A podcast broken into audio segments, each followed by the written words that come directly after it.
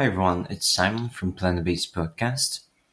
I would like to talk about veganism and losing weight and how does it connect. Is veganism a great way to lose some weight? And the answer to that isn't that clear because I think that vegan diet that is responsibly planned isn't a great tool to lose weight in any way. I think that some people imagine veganism as being a tool to just lose weight and they have an image of vegans that they are very thin.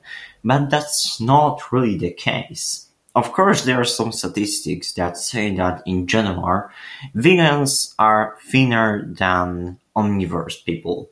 And that's true, but not because of vegan diet.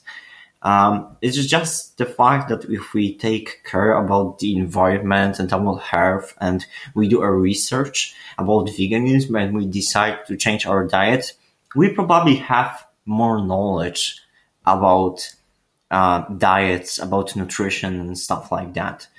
So it's just, um, I would say correlation doesn't equal causation.